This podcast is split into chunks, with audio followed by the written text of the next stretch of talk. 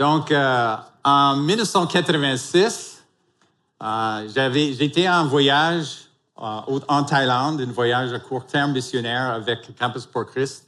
On était là pour faire visionner le film Jésus avec, en, participant avec les églises locales. Et aussi, on a visité différents campus universitaires pour justement leur parler de Jésus. Mais ce qui était spécial cette particulière année, c'était que Anne-Marie et moi, on s'est fréquenté environ trois ans déjà. On avait déjà commencé, à exprimer l'amour l'un envers l'autre. Donc, euh, lorsque j'étais là, j'ai décidé d'aller acheter une bague en Thaïlande. Puis, euh, j'avais appris que fort probablement, ça me coûtera la moitié ou peut-être un tiers de ce que ça peut me coûter au Canada. Donc, euh, je suis allé à cette, euh, cette bijouterie, puis j'ai regardé parmi toutes les bagues. J'en ai trouvé un avec euh, une saphir, un assez grand saphir au milieu, avec deux diamants de côté. Et si vous voulez vraiment le voir, vous pouvez regarder le, le, les doigts de ma femme, même plus tard aujourd'hui. C'était vraiment quelque chose unique, mais et aussi le saphir, le bout de saphir s'accordait avec les yeux de ma femme, mais d'Anne-Marie. Donc, euh, c'était spécial, c'était romantique. Donc, euh, il y avait un gars qui retournait au Canada une semaine avant moi, qui habitait à Vancouver. J'étais pour rencontrer Anne-Marie à Vancouver à mon retour. Puis, je lui ai fait faire une réservation dans un restaurant euh, en vue, juste au, bord de la, mer, avec une vue magnifique de la mer en fin de compte. En fin de compte. Puis, donc, j'ai fait faire cette réservation. Puis, euh, à un moment donné, euh, évidemment, c'était le temps d'arriver. À mon retour à l'aéroport, Anne-Marie est là pour me rencontrer. Il y avait une chose un peu bizarre qui s'est arrivée cette journée-là. Elle avait laissé allumer les phares de l'auto pendant le temps qu'elle me cherchait à l'aéroport. Et il y avait un délai dans l'arrivée de l'avion, donc ça vidé la batterie de la voiture. Donc, euh, elle était vraiment déconcertée. Mais pour moi, à cause du fait que j'avais ces plans dans ma tête, que je, ce que j'étais pour faire quelques heures plus tard, en réalité, ça ne me dérangeait pas. Parce que j'avais une grande anticipation de ce qui arrivait quelques heures plus tard. Ça a attristé Anne-Marie un peu, mais c'était correct. Donc, euh, arrivé au restaurant, j'ai laissé la caméra et le bag dans, une, dans le coffre de la voiture. On est entrer pour prendre un bon repas. Je me souviens même de ce que nous avons mangé, mais euh, je ne vais pas vous raconter ça. pas nécessaire. Puis, euh, donc, en sortant du restaurant, euh, j'ai utilisé l'excuse, je, lui ai demandé de prendre un petit marche avec moi. Puis, en sachant qu'Anne-Marie était pour dire oui, elle aime les marches. Donc, juste au bord de la mer, mais j'avais l'excuse de chercher la caméra dans la voiture et j'ai cherché non seulement la caméra, mais aussi le petit bois avec la bague. Donc, euh, on a commencé notre marche. Y avait une banc face justement de la mer. Le soleil était, ça, commençait à descendre, se coucher sur, sur le plat, sur le, sur l'océan. Puis, euh, lorsqu'Anne-Marie s'est assise, je me suis mis à genoux tout de suite devant elle et j'ai ouvert la petite boîte et lui ai demandé de me marier. Évidemment, elle a dit oui. Parce que ça fait maintenant 37 ans qu'on est mariés.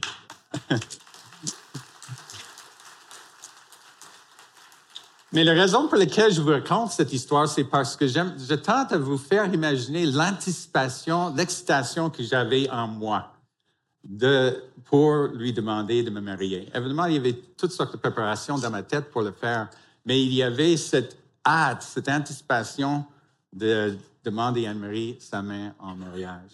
Puis, euh, évidemment, il y avait, c'était un temps de joie, c'était un temps extraordinaire.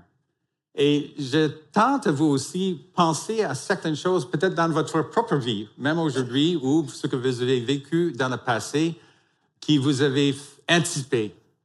Comme certains parmi nous, les, enfants, lorsque j'étais enfant, j'avais toujours hâte pour Noël. Pour les cadeaux, pour le temps spécial avec la famille, pour les bons repas, les, gâteaux de Noël, les bonbons, quoi que ce soit ben, euh, j'avais toujours hâte. Donc, les enfants souvent ont hâte et anticipation pour Noël. Ou peut-être les ados qui sont ici avec nous aujourd'hui, peut-être vous anticipez quelque, chose plus comme commencer au cégep, ou commencer l'université, commencer un nouvel emploi, commencer une nouvelle carrière, ou commencer peut-être euh, une nouvelle relation avec quelqu'un. Donc, vous avez hâte, vous avez une anticipation. Puis, euh, peut-être quelques-uns iront en voyage cet été ou même l'hiver, en 2024. Vous avez hâte d'aller à la plage et quitter l'hiver et le froid qui existe ici au Canada en ce moment-ci. Ou peut-être quelques-uns planifient à se marier. Euh, je me souviens évidemment de toutes les préparations qui se font.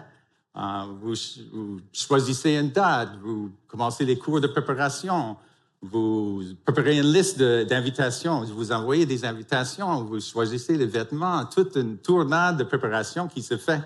Il y a toujours une anticipation, une excitation pour cette journée, les noces, la journée de votre mariage. Donc, une grande anticipation. Ou il y a ceux qui préparent pour la naissance d'un enfant. Évidemment, acheter un berceau, acheter un siège d'enfant maintenant pour le bébé dans l'auto, les poussettes, les vêtements, les couches. Vous vous demandez qu'est-ce, qui ça sera, qu'est-ce que ça vous donnera d'être parent, surtout si c'est votre premier. Si c'est le deuxième, troisième, vous avez déjà une certaine idée. Il y a toujours une certaine anticipation, une certaine joie en attendant l'arrivée de cet enfant. Puis, euh, avec toutes les préparations que vous avez, que vous faites, vous avez hâte. Donc, de quoi avez-vous hâte en ce moment? Qu'est-ce que vous anticipez? Donc, pensez à quelque chose de spécifique parce que l'histoire qu'on va regarder ce matin parle d'un homme qui avait une très grande anticipation. Une anticipation pour ce qui se passera ce premier Noël. C'est le troisième et dernier dimanche de notre série Noël pour moi. Euh, et c'est pour moi, c'est un privilège, honnêtement, d'ouvrir la parole de Dieu avec vous ce matin. Parce que c'est un privilège toujours, le veille de soit la veille de Noël, Noël même, d'ouvrir la parole parce qu'on est en train de célébrer justement l'arrivée de notre Seigneur, Seigneur, notre Seigneur et Sauveur, notre Seigneur Jésus-Christ, lorsqu'il est né comme petit enfant. Évidemment, l'histoire qui s'est déroulée après ça est, est, beaucoup, beaucoup, est très importante. Mais euh, donc, on va regarder l'histoire de Simeon, qui on ne connaît pas beaucoup de choses de lui. Luc est le seul qui en parle de lui. Nulle part d'autre dans la Bible est-ce qu'on trouve quelque chose par rapport à lui. Mais il y a toute une histoire. Donc, on va lire euh, Luc chapitre 2, versets 25 à 35. Euh, Luc chapitre 2, versets 25 à 35. Ce sera affiché à l'écran aussi. Il y avait alors à Jérusalem un homme appelé Simeon. C'était un homme juste et pieux. Il vivait dans le tente de la consolation d'Israël. Le Saint-Esprit reposait sur lui. L'Esprit Saint lui avait révélé qu'il ne mourrait pas avant d'avoir vu le Messie, l'envoyé du Seigneur. Poussé par l'Esprit, il vint au temple. Quand les parents de Jésus apportèrent le petit enfant pour accomplir les rites qu'ordonnait la loi, Simeon le prit dans ses bras et loua Dieu en disant, Maintenant, Seigneur, tu laisses ton serviteur s'en aller en paix. Tu as tenu ta promesse, car mes yeux ont vu le salut qui vient de toi et que tu as suscité en faveur de tous les peuples et il est lumière pour éclairer les nations. Il sera la gloire d'Israël, ton peuple. Le père et la mère de Jésus étaient émerveillés de ce qu'il disait, ce qu'elle disait de lui. Simeon les bénit et dit à Marie, sa mère, sache-le, cet enfant est destiné à être pour beaucoup en Israël une occasion de chute ou de relèvement. Il sera un signe qui suscitera la contradiction. Ainsi seront dévoilées les pensées cachées de bien des gens. Quant à toi, sur le cœur comme transpercé par une épée. Euh, j'ai choisi du Semeur un petit peu parce que les mots sont un petit peu différents que nous sommes, qu'elles nous sommes habitués. Mais voyez-vous, ces mots, il attendait la consolation et il était poussé par l'Esprit. Ces mots indiquent un peu, pas beaucoup, mais parlent un petit peu de son anticipation. Mais les choses qui étaient, les Juifs attendaient depuis 2000 ans l'arrivée de leur Messie.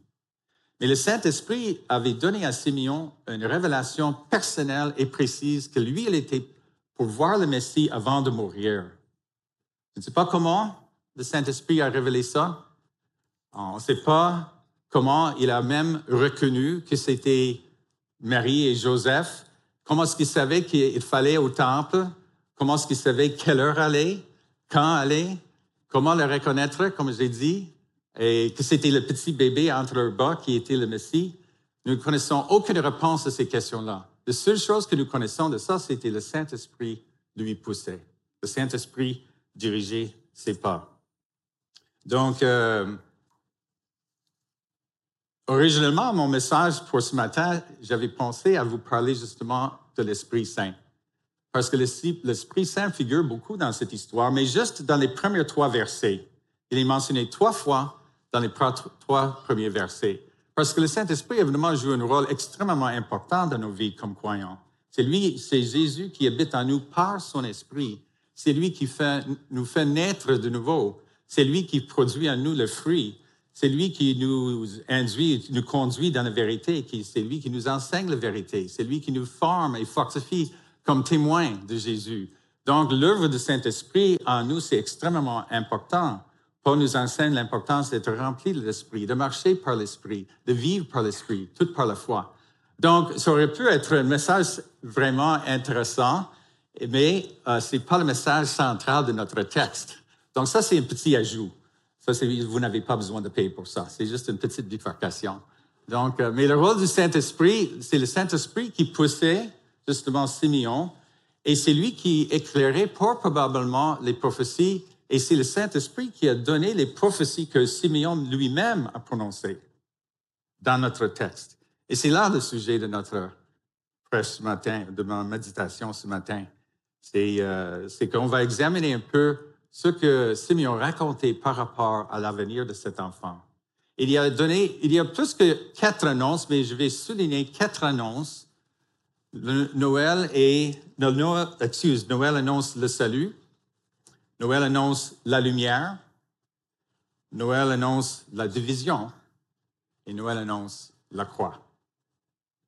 Donc, euh, mais avant de continuer, j'aimerais juste euh, prier et mettre ça entre les mains du Seigneur.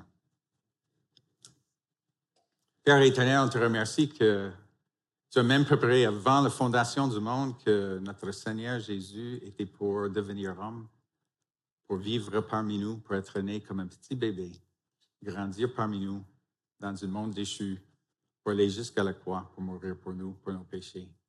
Seigneur, je suis seul, justement une personne qui parle de ta parole, mais ton esprit qui travaille dans le cœur de chacun de nous. Je prie, Seigneur, que tu touches chaque cœur selon le message que ton esprit veut véhiculer dans chaque cœur, à ta gloire, au nom de notre Seigneur Jésus. Amen. Donc, Premièrement, Noël annonce euh, le salut. Mes yeux ont vu le salut qui vient de toi, qui tu as suscité en faveur de tous les peuples. Je me demande quel salut Simeon anticipait. N'oubliez pas qu'il n'a pas eu l'occasion de voir Jésus comme adulte et d'entendre toutes ses prêches. Il n'était pas disciple de Jésus lorsqu'il vivait comme adulte. Donc, il se posait probablement, il se posait les questions, quel sera le type de salut que Dieu offre? Il y, avait, il y a plusieurs prophéties dans l'Ancien Testament, justement, de Jésus, du Messie. Mais il y a une certaine confusion qui régnait dans ce moment. Il y avait des prophéties par rapport que le fait qu'il y, aura un roi qui règne, il y aura aussi un serviteur qui souffre.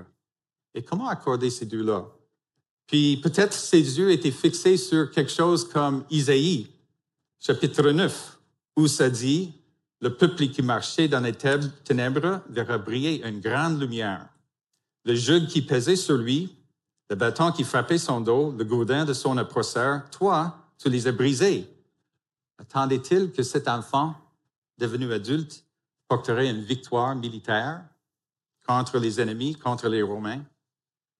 Toute chaussure, continue, verset 4, toute chaussure de guerrier qui martèle le sol et tout manteau que l'on a roulé dans le sang seront livrés aux flammes pour être consumés. Attendait-il un temps où il n'y aura plus besoin de la guerre, qu'il n'y aura plus des jeunes hommes qui aillent en guerre pour mourir? Attendait-il un temps où il la guerre est finie et terminée? Versets 5 et 6. Un enfant est né pour nous, un fils nous est donné. On l'a chanté ce matin. Il a exercé l'autorité royale. Il sera appelé merveilleux conseiller, du phare, excusez-moi, Père à jamais et prince de la paix. Il éteindra sa souveraineté. Il instaurera la paix qui durera toujours au trône de David et à tout son royaume. Attendait-il le règne d'un roi juste, un roi qui aurait instauré et fondé la paix, un roi qui aurait conquéré tous les autres ennemis d'Israël, qui leur donne une paix sans fin? Ou peut-être Simeon regardait-il plutôt une prophétie plus tard dans le livre d'Ésaïe, Ésaïe? 53. Regarde ce que ça dit. Dans le verset 2, il a grandi, et ça, pas ce sont juste les extraits, pas nécessairement tout le texte. Euh, il a grandi devant lui comme une jeune plante, méprisé et décédé par les hommes, homme de douleur, habitué à la souffrance. Pourtant, ce sont nos souffrances qu'il a portées, c'est de nos douleurs qu'il s'est chargé. Il a été blessé à cause de nos transgressions, brisé à cause de nos fautes. La punition qui nous donne la paix est tombée sur lui, et c'est par ses blessures que nous sommes guéris. Voyait-il déjà, Simeon, des souffrances de ce Messie? Voyait-il qu'il était pour mourir, pour justement nos transgressions, pour nos fautes? Voyait-il qu'il était pour établir une paix beaucoup plus profonde qu'une paix externe, une paix sans guerre, mais une paix entre nous et Dieu, où il, a, règne à cause de nos péchés, à cause de nos fautes, une guerre, une guerre entre nous et Dieu. Est-ce qu'il voyait ça, la souffrance de cet serviteur? Fort probablement, Simeon ne savait pas exactement comment accorder ces deux visions différentes ensemble. Et même lorsque Jésus est rendu adulte, lorsqu'il pendant son ministère, les gens ne savaient pas exactement comment s'accorder. Même ses propres disciples pensaient qu'il était pour rétablir le royaume. Ah, même, même, après, même après sa résurrection, ils ont posé les questions. Donc, il y avait une confusion entre le roi qui règne et le serviteur qui souffre. Ils ne savaient pas vraiment s'accorder ces deux passages ou ces deux, deux visions du Messie différents ensemble. Et même nous, il faut faire attention. Il y a plusieurs qui tentent à examiner les événements d'aujourd'hui, comment accorder ce qui se passe aujourd'hui avec les prophéties de la, Bible? Nous devons être humbles, honnêtement, dans nos interprétations pour voir, hein, ça se peut que nous sommes pas un petit peu en erreur, nous aussi, aussi, par rapport à les interprétations prophétiques. On n'est pas nécessairement si différents qu'eux. Mais ils ne savaient pas comment vraiment accorder ces deux visions différentes. Mais il y avait une chose qui était claire pour Simeon. Peut-être il ne savait pas comment s'accorder ces visions, ces deux visions différentes, mais il savait que ce salut, peu importe, c'était pas juste pour les Juifs, mais c'était pour toutes les nations, pour tous les peuples. Peu importe notre situation, peu importe notre arrière-plan, peu importe notre origine, notre groupe ethnique, peu importe le, le, pays dans lequel on est né ou on a grandi, peu importe ce que nous avons vécu, peu importe nos circonstances, peu importe le mal qu'on a vécu ou le mal que nous avons fait, peu importe tout cela, le salut que Dieu offre, c'est pour nous tous. C'est pour tout le monde. Partout dans le monde entier. Donc, Noël annonce le salut. Deuxièmement, Noël annonce la lumière. Il est la lumière pour éclairer les nations. Il sera la gloire d'Israël, ton peuple. Ainsi seront dévoilées les pensées cachées de bien des gens. Une des parties de la célébration de Noël que moi j'aime le plus, ce sont justement les lumières de Noël. J'aime, regarder les, comment les maisons sont décorées aussi, les arbres de Noël, tout cela. J'aime les lumières de Noël. J'aimais ça même comme ado. Je me souviens des fois que, comme ado, lorsque ma mère qui travaillait le soir était partie, mon frère qui était à l'université, pour étudier et ma grand-mère qui habitait avec nous s'est couchée plus tôt. J'étais seul dans la maison. J'ai éteint toutes les autres lumières dans notre maison juste pour regarder les lumières sur l'arbre de Noël. J'ai pris un petit boisson, quelque chose pour boire et juste regarder, m'asseoir pour juste regarder ces lumières. C'était une des choses que j'aime faire même maintenant comme adulte. Euh, éteindre toutes les autres lumières et regarder les lumières de Noël. Souvent, nous sommes attirés par la lumière. Peut-être nous sommes un peu comme parfois les papillons de nuit qui sont justement attirés, toujours par la lumière. Puis euh, Jean 1.9 confirme justement que ce message que Simeon parle de Jésus. Il dit, celle-ci était la véritable lumière, celle qui, en venant dans le monde, éclaire tout être humain. Donc, Jésus nous révèle par sa lumière ce qui se passe dans nos cœurs. Euh, il demeure en nous et il clarifie notre chemin, il clarifie nos cœurs, il clarifie la voie que nous devons suivre, il clarifie les enseignements de Dieu. Il est la lumière qui clarifie tout. Et c'est ça que Simeon a proclamé. Il est, la lumière qui éclaire le chemin, il est la lumière qui nous dirige dans le chemin. Noël annonce la lumière. Troisièmement, Noël annonce la division. Regarde bien, cet enfant est destiné à être pour beaucoup en Israël une occasion de chute ou de relèvement. Il sera un signe qui suscitera de contradiction. Ce n'est pas exactement une bonne nouvelle pour Noël qu'il y aura une division. Mais le vrai message de Noël ne cache pas la vérité.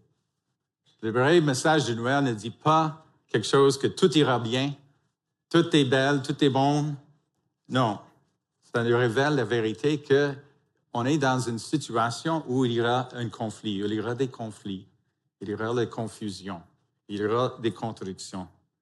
Puis, ce parti de prophétie prononcé par Simeon annonce deux réponses à ce Messie ou au Messie. D'abord, il y aura ceux qui rejetteront ce Messie, qui le contrediront, qui l'opposeront. Pour ceux qui le rejettent, vivront une chute, une perte. Il y en a aussi qui accepteront ce Messie, qui va l'accueillir, qui va s'approcher de cette lumière. Les autres vont vivre un relèvement. Excusez-moi. peut-être quelqu'un peut me chercher un petit verre, ça peut-être peut m'aider. Um, donc, euh, les autres, ceux qui acceptent, ceux qui accueillent Jésus, expérimenteront un relèvement, un relèvement, une paix et une joie profonde. Puis l'image de lumière dont Simeon a parlé, que j'ai cité tout à l'heure, cette lumière aussi induit deux réponses différentes. Euh, Dominique, je crois que c'était Dominique qui a prêché sur Jean 3, euh, euh, versets 16 21, c'était en, en cette année.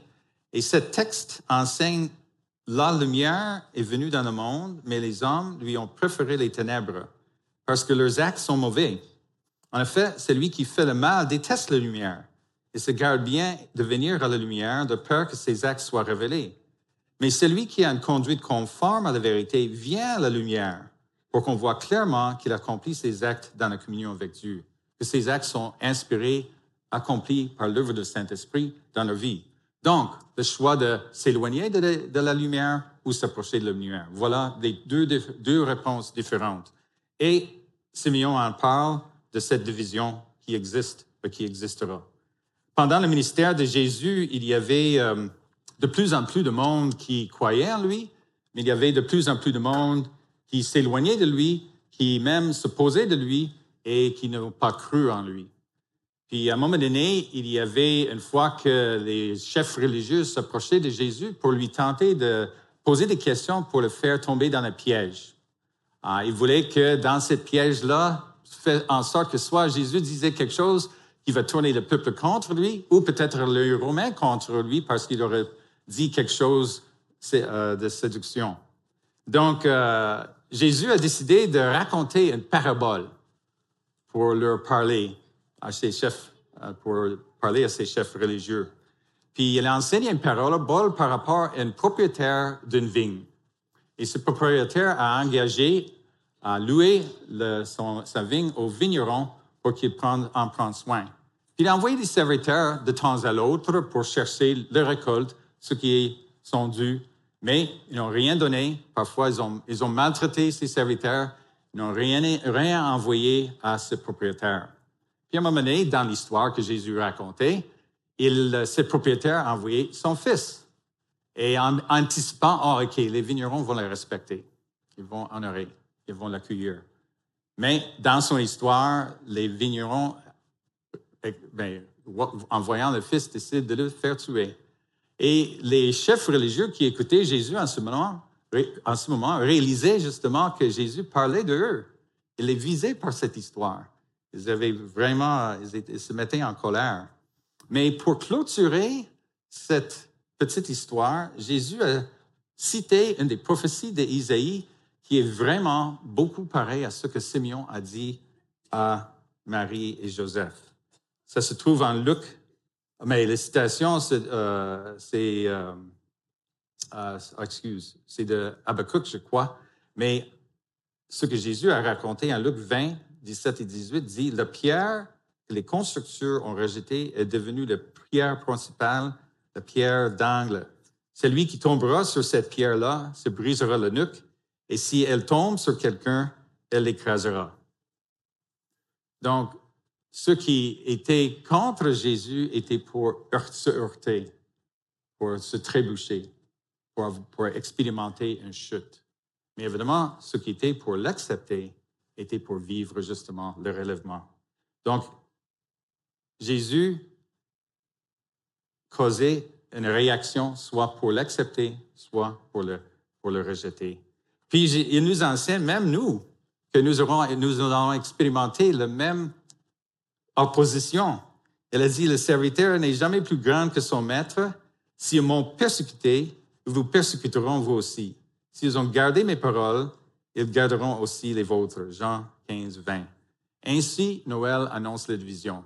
Ça annonce que Jésus va causer soit les chutes, soit le relèvement. Il y aura une contradiction. Et non seulement que lui, il a vécu, mais même nous, comme ses enfants, ceux qui le suivent, nous serons aussi soit acceptés, accueillis ou rejetés. Noël annonce la division. Mais Simon a anticipé avec hâte, évidemment, de voir le Messie. À cause de cette prophétie qu'il a reçue du Saint-Esprit, il avait vraiment une grande anticipation, une grande joie lorsqu'il a accueilli Jésus dans ses, dans ses propres bas, bas, excuse, bras. Puis, euh, nous tous préférons anticiper les bonnes choses. Et si on anticipe, anticipe quelque chose de difficile ou mauvaise, on n'appelle pas ça une anticipation. On n'a pas hâte. On appelle ça plutôt que quelque chose comme l'inquiétude, le peur, le frayeur, ou même pire, la terreur.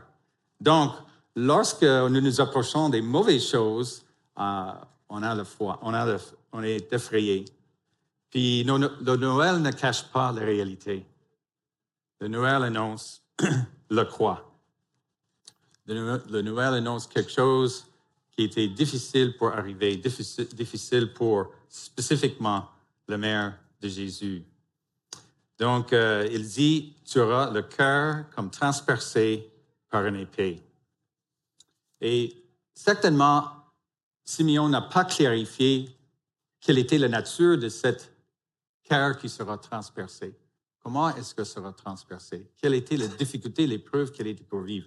Simeon ne le précisait pas. Peut-être qu'il ne, savait pas non plus. Mais nous autres, en regardant en arrière, nous savons à quoi il fait référence. Il a préfiguré justement la croix de Jésus. Puis, euh, il n'y a pas vraiment beaucoup plus de grande tristesse d'une mère qui perd son enfant. L'enfant à qui elle a donné naissance, l'enfant qu'elle a nourri, l'enfant qu'elle a aidé grandir, l'enfant qu'elle a éduqué, l'enfant qu'elle a préparé pour devenir adulte. De voir mourir son propre enfant, ça doit être une des pires douleurs dans la vie humaine.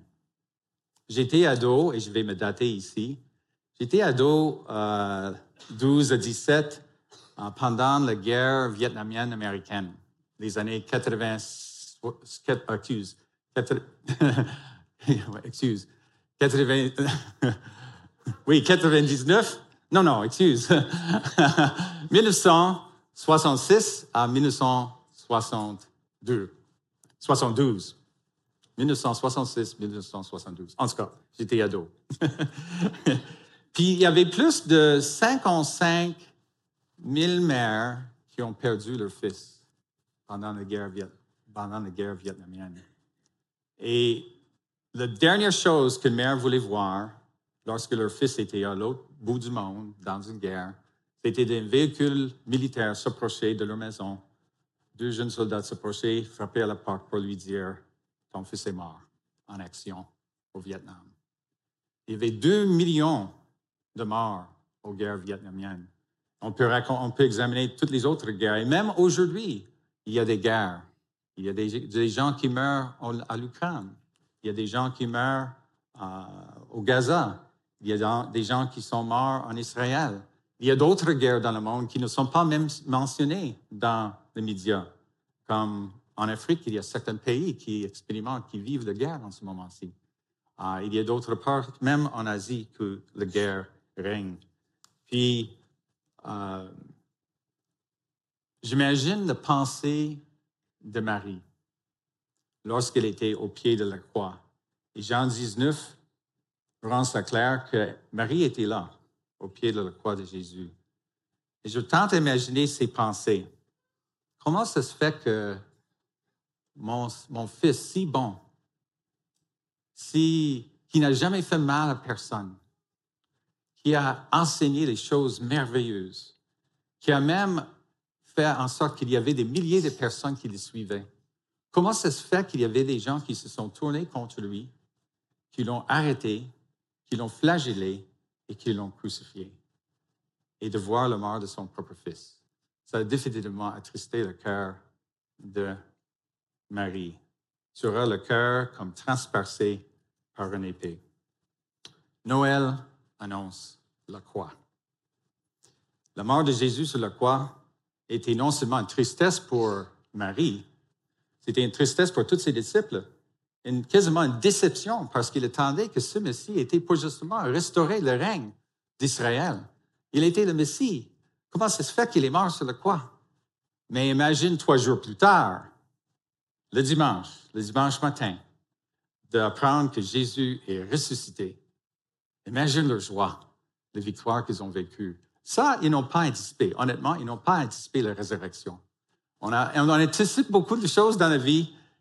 Ils n'ont pas, même si Jésus l'a prédit, ils n'ont pas anticipé ça.